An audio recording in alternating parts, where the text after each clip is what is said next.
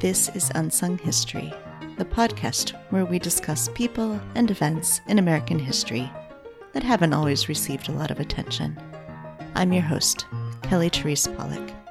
I'll start each episode with a brief introduction to the topic and then talk to someone who knows a lot more than I do. Be sure to subscribe to Unsung History on your favorite podcasting app so you never miss an episode. And please tell your friends, family, neighbors, colleagues, maybe even strangers to listen to. Vernie Merze Tate was born in Blanchard, Michigan on February 6, 1905, to Charles and Myrtle Tate, both of whom were the children of free black homesteaders. Merze had three older half siblings from her mother's first marriage, and her younger brother would be born two years after her. When fire destroyed the small local high school, Tate moved a hundred miles away to attend high school in Battle Creek, Michigan, at age 15, working for white families in exchange for a place to live. After graduating high school with a straight A record and winning the Hinman Oratorical Contest, Tate began college at Western State Normal School in Kalamazoo, which was later renamed Western Michigan University. Overcoming illness that may have been due to overwork, and with financial help from both her sister Thelma and the Black Women's Club back in Battle Creek, Tate graduated from Western in 1927, the first black student to earn a bachelor's degree there. The college expected to easily place the student with the highest academic record ever earned at the school to that point but no high school in Michigan would hire a black teacher. So Tate took a job at the all black Crispus Attucks High School in Indianapolis, a city whose population at the time was 12% African American.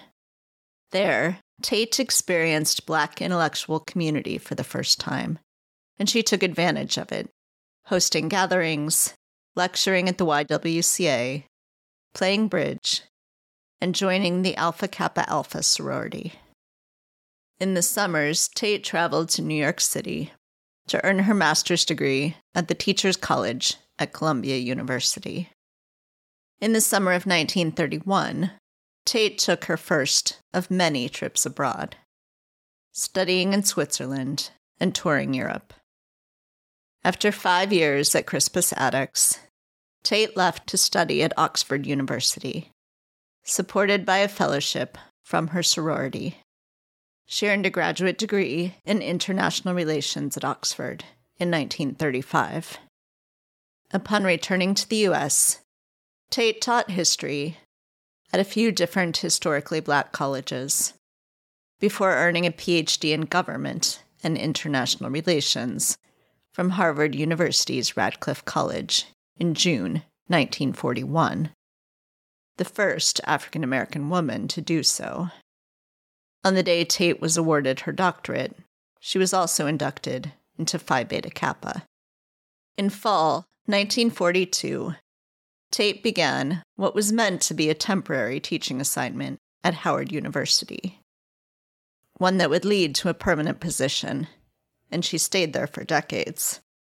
She was the first black woman to teach in the history department at Howard and at the time, the only black woman in the entire social sciences division. Tate's first book, The Disarmament Illusion The Movement for Limitation of Armaments to 1907, was based on her doctoral dissertation and was published by Macmillan in 1942. The work was well reviewed, including by leading international relations scholar Hans Morgenthau. During World War II, Tate became a kind of unofficial coordinator for a group of black engineers, doctors, and dentists who had trained for military service at Howard and who had dubbed themselves the Prometheans. Throughout the war, they kept in contact with her, and she produced a newsletter to keep them abreast of each other.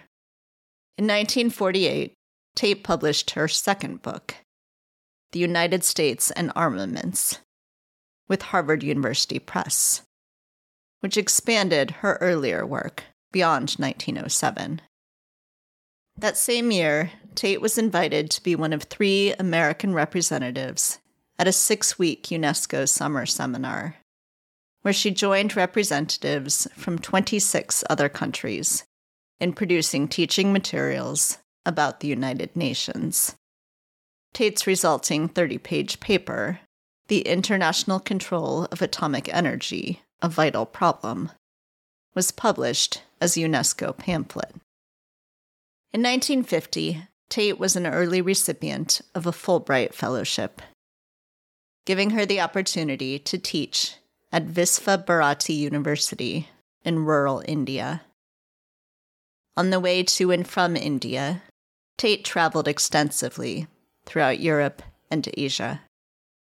Her final stop on her way back to the mainland United States was in Hawaii, which sparked her scholarly interest. Tate's next two books focused on Hawaii. In 1965, she published The United States and the Hawaiian Kingdom A Political History with Yale University Press. And in 1968, she published Hawaii Reciprocity or Annexation with Michigan University Press. Tate had trouble finding publishers, both for work on Australia and New Zealand, and for a work of historical fiction on King Kamehameha IV of Hawaii. But she did publish one additional book with Howard University Press in 1973 a collection of her essays titled Diplomacy in the Pacific. Also in 1973, Tate took a long awaited trip to Africa, traveling extensively on the continent, including to Liberia, Ethiopia, Kenya, Tanzania, and controversially to Rhodesia. She returned to Africa a few years later for another long trip after her retirement from Howard. At the end of that trip, Tate was invited to serve as an advisor to the Black Women Oral History Project through the Schlesinger Library at Harvard University. She ended up not just advising the project, but also conducting interviews and sitting for a series of interviews of her. Merze Tate died on June 27, 1996, at the age of 91 in Washington, D.C. Having outlived her entire family, Tate had arranged in advance to have her body flown back to Michigan, where she was buried near her birthplace in Blanchard, Michigan.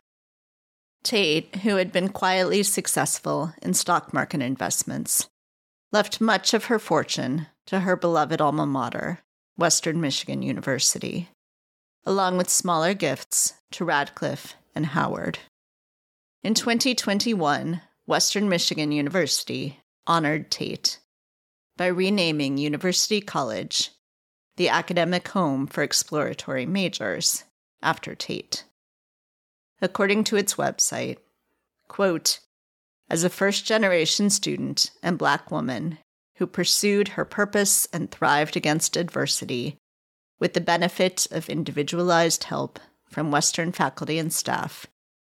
Merze Tate College is committed to honoring her legacy by providing the same guidance and support to our students today that President Waldo gave her nearly 100 years ago. Unquote. Joining me now to discuss Merze Tate is historian Dr. Barbara Savage the Geraldine R. Segal Professor Emerita of American Social Thought and Africana Studies at the University of Pennsylvania, and the author of Merze Tate, The Global Odyssey of a Black Woman Scholar.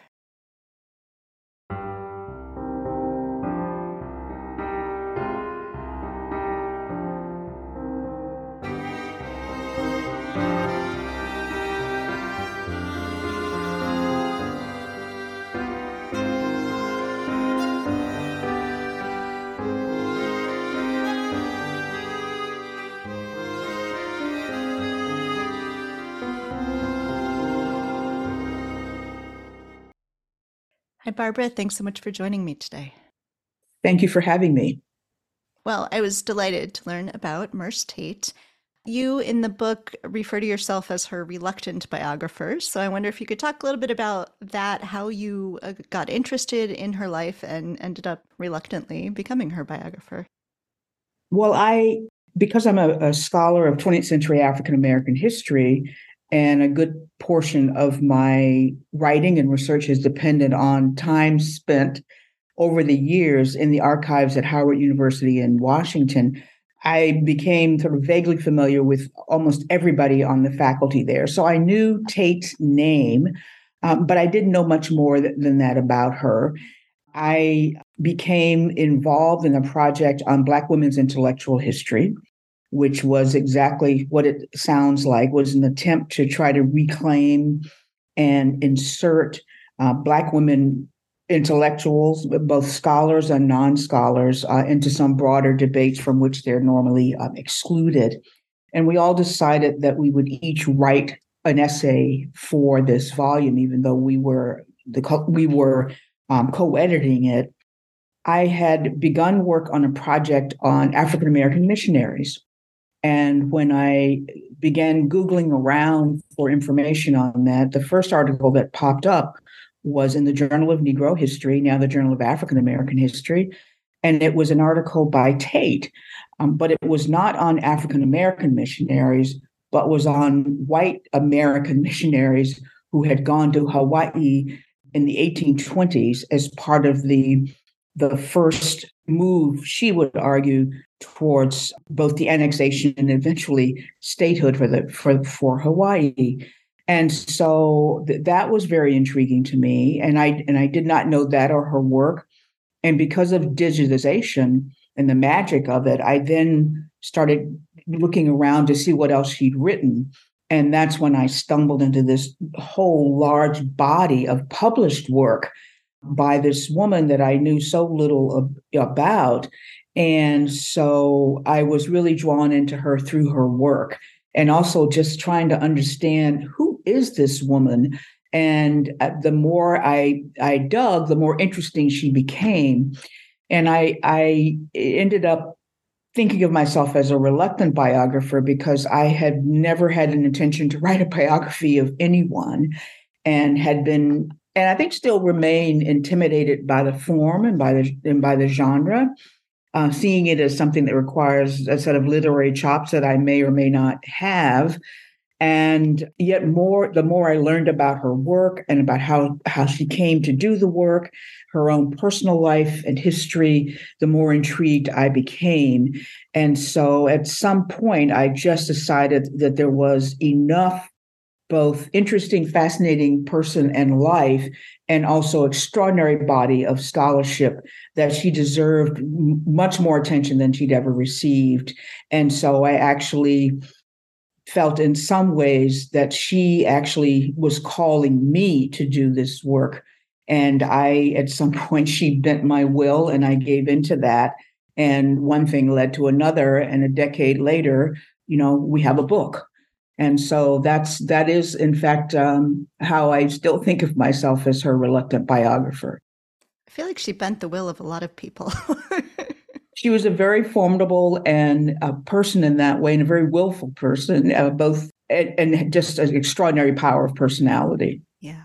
So you mentioned a little bit how what the volume of published work she has. She's got a lot of unpublished work, but there's just incredible volume of material here for you to work with. And you were just saying you know that that didn't it wasn't a natural genre for you to write a biography. So i wonder if you could talk a little bit about how you approach that huge volume of material putting it into a work. And, and it, it was a little ironic as i was reading she had so much trouble sometimes paring down work you know wanted to put so much detail in this isn't super long in terms of a biography, but you were able to pack a lot of detail into it. So, could you talk a little bit about that process? Yes, she published five books and dozens and dozens of articles. I think one of we were talking about my being a reluctant biography. I think one biographer for her.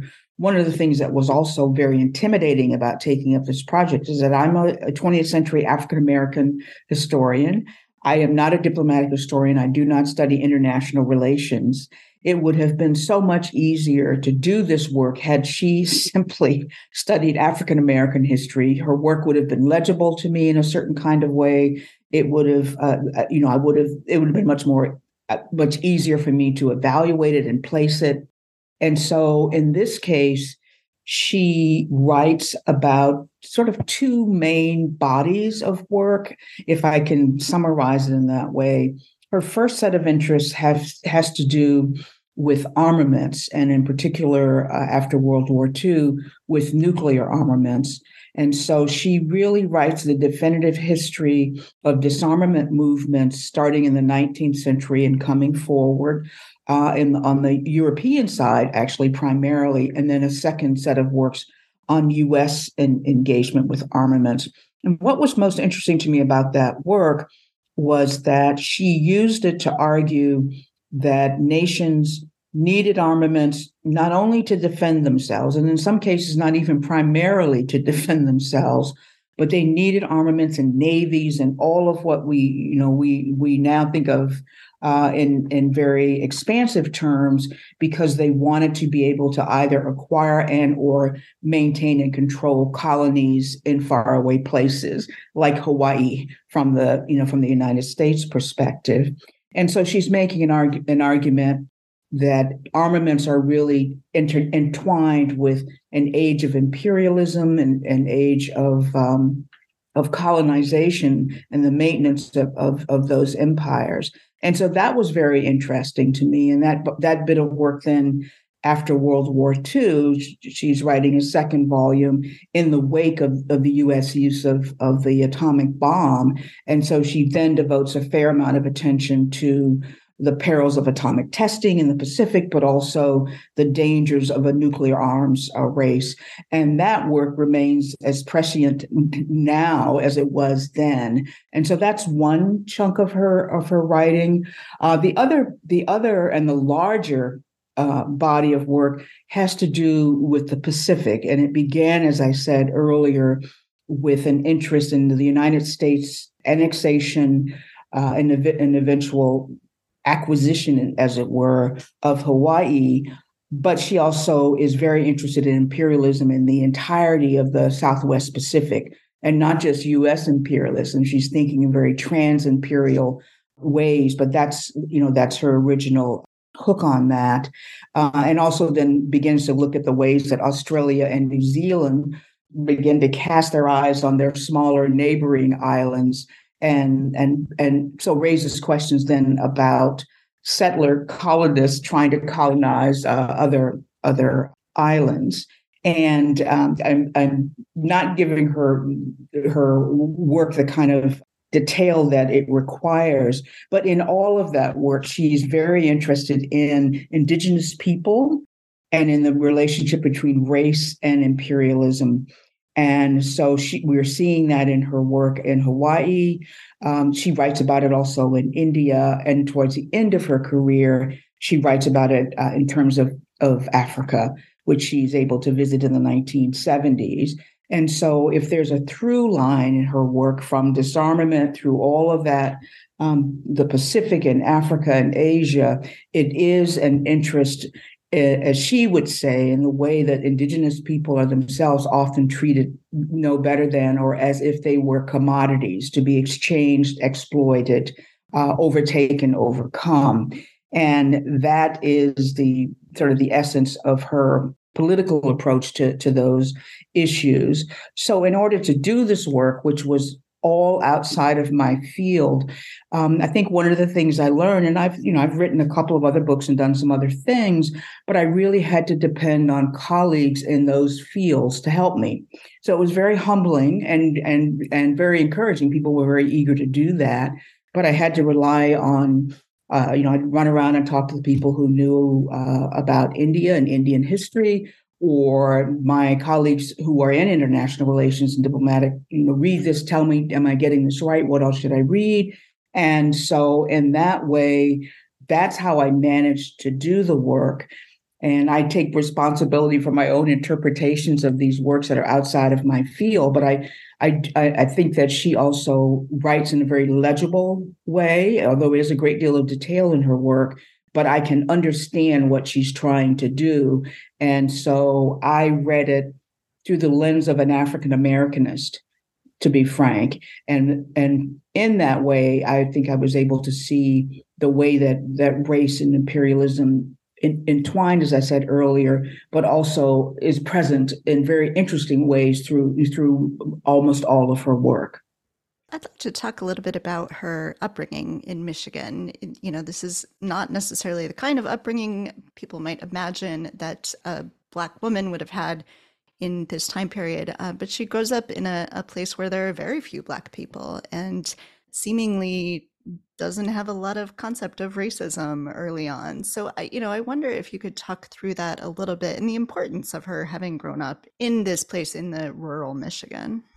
Yes, Tate was born in, in 1905 in the middle of, of central Michigan to parents and actually grandparents who were homesteaders. They had moved to Michigan in the 1860s to to take advantage of land if you could get there and and uh, and clear it and farm it and and as a way to become landowners. So for one thing, she is the grandchild of of in a family that is already free from slavery well before the Civil War. So that's that's significant because they moved to Michigan, but they were already living in Ohio and Pennsylvania and had moved from Virginia and other places in the generations before. And so that's one thing. When they move to Michigan, as I as you said, they are scattered and isolated in these small communities, uh, you know, throughout the throughout the state. And so she is. They are a minority. Um, Michigan is a fairly. Ra- Michigan is not a racial utopia in any way, but it certainly is certainly different from the kind of upbringing and opportunity that a child born in the South would have had. She often said herself, and she was right, that um, it made all the difference in the world that she was born in Michigan and not in Mississippi. For one thing, she had access to uh, to a very good elementary and secondary education, which would have been unusual for many Americans, black or white, and certainly if they were black and living in the rural South, that would have been uh, almost unheard of in that period and she was able to then also go to a predominantly white state funded institution to be trained as a high school history teacher and graduates from Western Michigan University in 1927. Again, achieving a college degree at a time when very few women and certainly very few African Americans and African American women are able to do that. And so, in that way, Michigan matters because of the educational opportunity that she has there. And I explain in the book that when she graduates from Western Michigan, lo and behold, um, she realizes that despite the fact that her degree comes from a white institution in the state, they will not hire her as a high school teacher. And she has to leave Michigan and, and move to Indianapolis to get a job in a segregated a great segregated uh, high school, black high school in Indianapolis. I think the thing that's also important about her growing up in Michigan is that from her parents and her grandparents, she learns this sort of fierce independence that I think you can imagine people who are felling, you know, who are knocking down pine trees and building homes and and living in that very harsh, isolated land, and particularly in, in the winters, and so she credits that tough upbringing as actually being something something that added to her own uh, strength. And I think that she's that she's right about that. So Tate seems to have this incredible ability to sort of have community around her, build community around her, no matter where, you know, she travels a lot, she moves around a lot, but she's always able to find this community. Uh, and one really important community for her is when she joins the Alpha Kappa Alpha sorority. And that ends up having huge impact on her life. Listeners may know AK is still around. It's the sorority that Vice President Harris is a member of. So I wonder if you could talk a little bit about that and the way that throughout her life, having made this decision to be part of that community becomes really important to her. She is in Indianapolis and is uh, invited to become a member of the Alpha Kappa Alphas. So, in some ways, it's a little bit unusual because she's not in college, though this is not, it, is in fact a way that the sorority recruits and, and brings in members who've gone to schools where the, the sorority does not exist. And this when she moves to Indianapolis, it's very significant because it is the first time that she's living in a large Black urban community. And Indianapolis is thriving at that time. It's Madam, Madam C.J. Walker, it's the crossroads of all sorts of things going on, lots of activism. So it's in that community that she is recruited by, by women who are members of, of that sorority. And what is most significant about that is that they had established an international fellowship or an opportunity. They wanted to make a way for, for their members to be able to study abroad, which is something that was that was not available to women more generally, but certainly not to African American women in that period. And so she competed for and won a $1,000 scholarship from them in 1931 and it was that money that enabled her, and she had this audacious idea, which was realized that to go and study at Oxford, an institution she'd heard about, knew enough about it to know that it was the place to go, that it was considered one of the best, if not the best, uh, university in the world.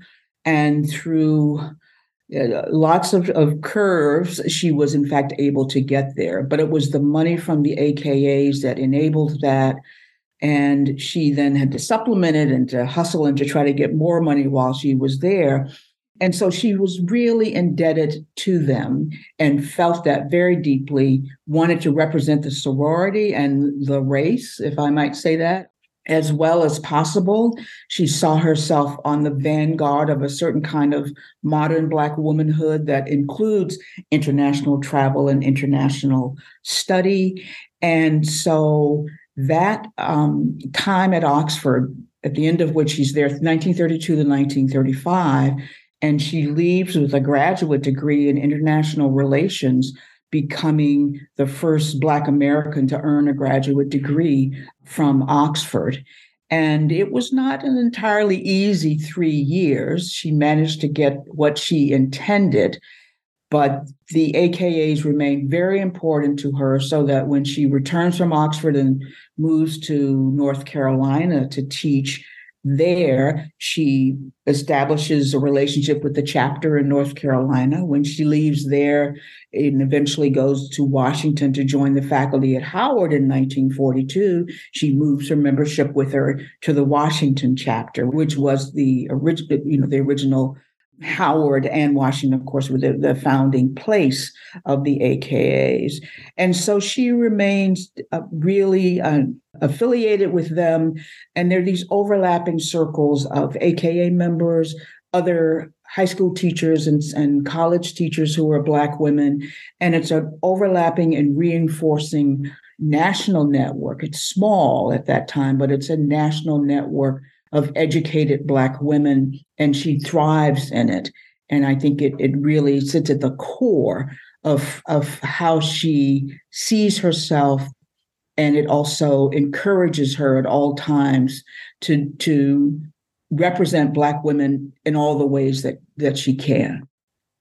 So let's talk some more about Howard then. She she really deliberately ends up at Howard. She she is like building her her career to get there. Does manage to get there. Eventually becomes part of the regular faculty, and you know it, it it's a, a place where she obviously is accepted by race, being a, a historically black college, but she still runs into this rampant sexism that really uh, is is frustrating to her. Could you talk a little bit about that and you know what what she's able to do despite these challenges she said that all the time that she was born into a race and, and sex discriminating society and you're absolutely right that when she comes to howard for the first time ironically i think she really is in an institution that is run primarily by Black men.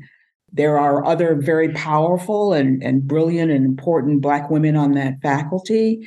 But when she joins it as the first Black woman in the history department, the deans, the, the president, all of the leadership is still male. They don't really know what to do with her, frankly, because she's unmarried and and does not have children and so she's already kind of outside of the standard perceptions of what a woman might be with the kinds of social status and connectedness that comes from marriage at that you know at that time she has studied at harvard as many of them have but she's also studied at, at oxford and so she is supremely confident she had never learned how to defer to anyone anywhere, whether she was at Oxford or certainly even when she got to Howard. And that was real, literally not a part of her temperament. And so she was a strong, independent, uh, and she was a grown woman, as we would say, in the sense that by the, when she gets there in 1942, she's 37 years old. She's not someone in their in her 20s. And so she deals with it by uh, complaining and protesting, frankly, and writing over the whole tenure of her career there, uh, writing and complaining and organizing as best she can, raising the question of disparities in faculty, and access to research funding, and access to, to leave and summer opportunities, which she sees as controlled by the men for the men. Now, I'll say in Howard's defense that Howard, uh, to its credit, was hiring women faculty. You know, mm-hmm. Harvard and Yale and all sorts of other institutions were not yet, and so they were they were always co-ed, and they and they they did hire uh, women faculty, but it did not mean that there was not resistance or some fairly narrow conceptions of what women's roles should be there. But when she arrived there, as I said, she joined a group of formidable Black women in uh, throughout the campus, and she became a leader in raising these issues of gender inequality on the on the campus. So we should definitely talk about her travels because they are incredible. It was exhausting just to read all the places that she went. So could you talk a little bit about that? And she's, you know, a little bit unique in that she she's perfectly willing to just go and travel by herself and doesn't worry about perhaps she worries about her safety, but she goes anyway and and perseveres and finds people because she has built these communities everywhere. She finds people everywhere she goes that she knows or gets to know and, you know, is able to sort of have a, a taste of home that way. But could you talk a little bit about that? Because it's just incredible all the places that she manages to to go to. Yes, it's one of the most vexing aspects of writing about her, frankly, is is that she travels incessantly even before she goes to Oxford in 1942, she's already traveled to Europe. She's already, the year before, she had been to London and Paris and Geneva, and sort of the bug around internet, the, the bug meaning the interest in international relations had had already uh, affected her. She'd already observed the League of Nations, and that's part of why she wants to to study international relations and wants to to go to Oxford. I think in order to be a good solo traveler, you need to be able to, you're self possessed, you're not afraid of being alone or lonely, and you're very comfortable in your own mind. And she was very devoted to being a solo traveler. She traveled around the world twice, once east to west and once west to east. And as a woman traveling alone, the, the method to do that is basically to move safely from you know from one safe harbor to another from this person or this entity this woman's college this these missionaries this american to another. And in that way she was she did ensure her safety. But she also had to give for easy conversation. She spoke french and had some german. And also um, was i think we it also in working on her and her travels it also reminded me of a much earlier age of travel where being traveling as a stranger and then actually engaging in conversations and in things that I mean, I sit next to people on airplanes all the time for hours and never say a word, but that would have been unheard of, um, you know, in, in her time. So she traveled all over the world. In 1950 and 51, she was one of the earliest holders of a Fulbright, and she spent that in India and traveled all over that vast con- continent by small plane and train, and also used it as a base from which to then explore large parts of Asia, you know, Cambodia and, and, other parts of the Pacific, and eventually coming back through through Hawaii. So that was one set of, of travel. But in the course of her life, she was in the Soviet Union. In the 1970s, she was finally able to get to Africa. And she did explore the Pacific Southwest extensively, you know, Fiji, smaller islands, Australia, New Zealand, all of that. And so for me, as her biographer, she saw saw travel as so central to her life. And she saw the time she spent in India and the time she spent in Oxford as so so key and the, the highlight of her life that I felt compelled to try to go and see what was there that would have how that would have would have affected her and in, in what way. And so i was privileged to spend a year at oxford and to get some sense of that place and which is an educational system that is vastly different from our own but set in an architectural infrastructure that has been there since the 1400s and so it's intact. I saw what she saw. There's more and there's different but i actually did see what she saw. And and so that was very helpful to me. And from there i actually went to india. It's a little bit closer than from philadelphia and uh, went to Calcutta, and then from there to um, the university that she had been assigned to, which is outside of Calcutta, and spent a week or 10 days there just trying to retrace her steps, which was fairly easy to do because she kept very detailed notes on where she went and everything she spent and all of that.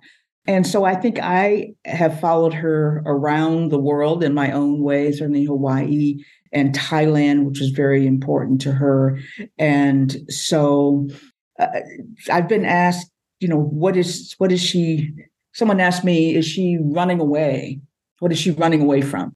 And I, I said, I don't, she's not really running away. She really has all this intellectual curiosity. She wants to see things for herself. She wants to, to, she's fascinated by both the natural world, architectural wonders, mechanical wonders, all of that. She wants to see it for herself. She's a photographer. She takes moving pictures, then comes back and does slideshows for Black audiences and churches and civic and civic institutions. So it, she's going also as an educator, as someone who's going to go and come back and tell people what she saw, but also why it's important that if they can, that they also travel and, and go themselves. And the, and the final thing I'll, I will say about that is that we're certainly very familiar with the trope of black expats in Paris or wherever who are able to to live free of American racism, which is not to say entirely free of racism, but a particular kind of American racism, especially in that period.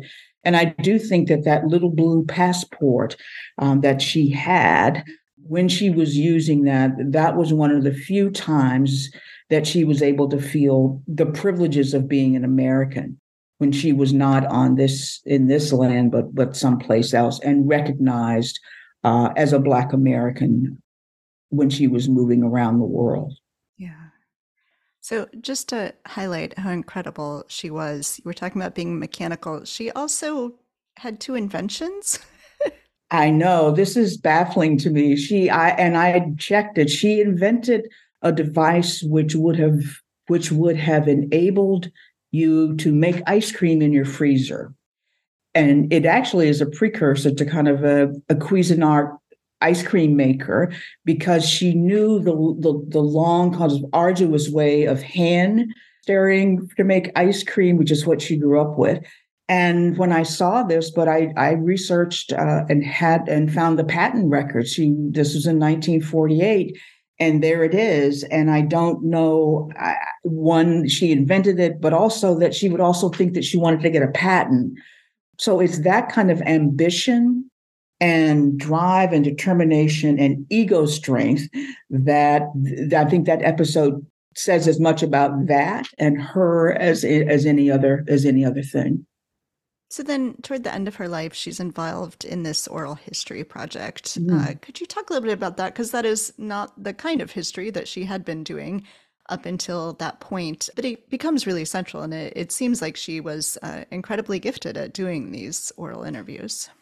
Yes, in uh, 1976, she's asked to be an advisor for the Black Women's Oral History Project at Schlesinger Library, which, of course, is a very famous and a very, very important archival holding for African American women's history.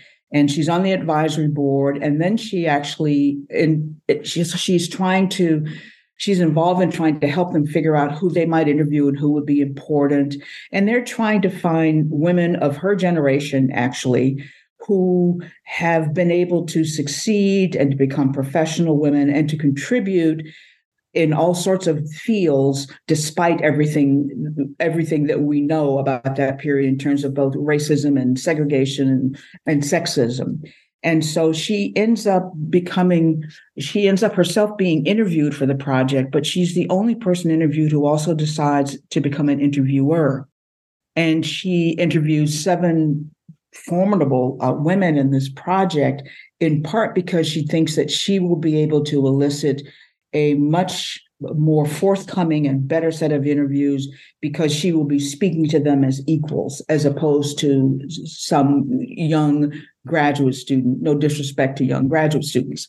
And so in that way she actually is uh, is able to coax these women who are then at the end near the, nearing the end of their lives. They're in their 60s 70s uh, some are older than that and it's an interesting part of the book for me. It, it, it's in the, the final chapter of the book, but it's one of the few times when I can actually see her engaged in conversation with other women because you have both sides of the conversation going on there. So, on the one hand, she's guiding and leading and protecting because she's very proud of, of, of these of these women, but also asking very, uh, very deep questions about the effect of racism and sexism in their own lives, or really about the whole process of what it means to look back at one's life in in your 70s or 80s at the end of your career. And it's a very poignant part. Uh, it's, it's a very poignant process for her. I think, because she's exactly the same age and is doing the same thing.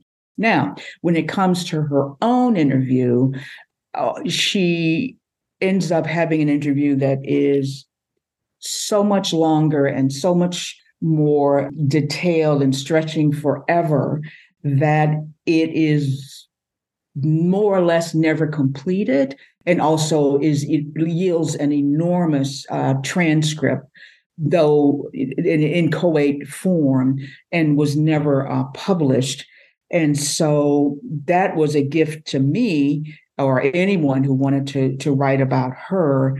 But I also just think that her relationship and the ease of her, her conversational bearing in those interviews told me a lot about a lot more about how she was with other people in ways that I, I would not have been able to have gotten otherwise. So it may be obvious to listeners that there's simply no way we could talk, talk about all of Tate's life in one podcast episode. So they should go read this book. How can they get a copy? Well, the book is released on November 21st from Yale University Press. And I would recommend that people get it uh, from independent bookstores in whatever ways they can, or at their libraries or see if they can get their libraries to to round up a copy for them. But in all the ways that that people go about you know finding that work. So thank you for that. Yeah is there anything else you wanted to talk about?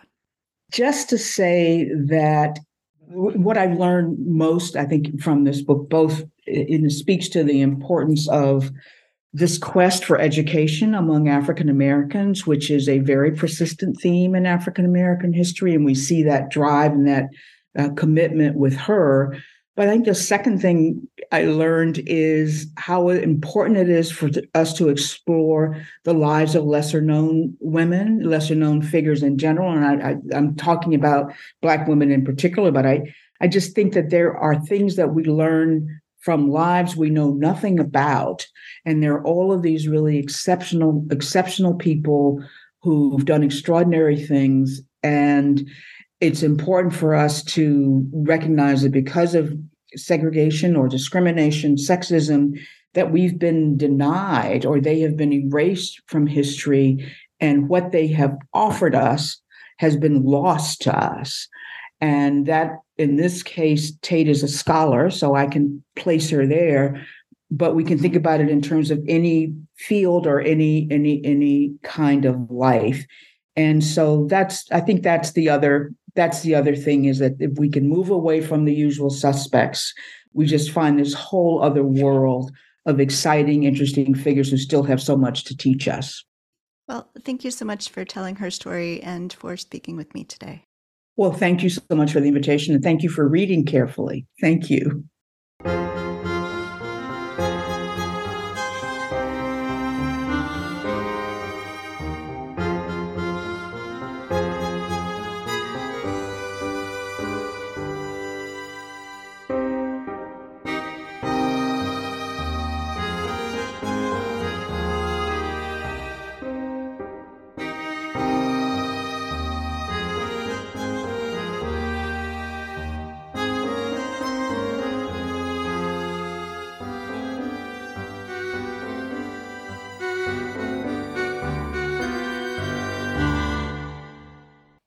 Thanks for listening to Unsung History.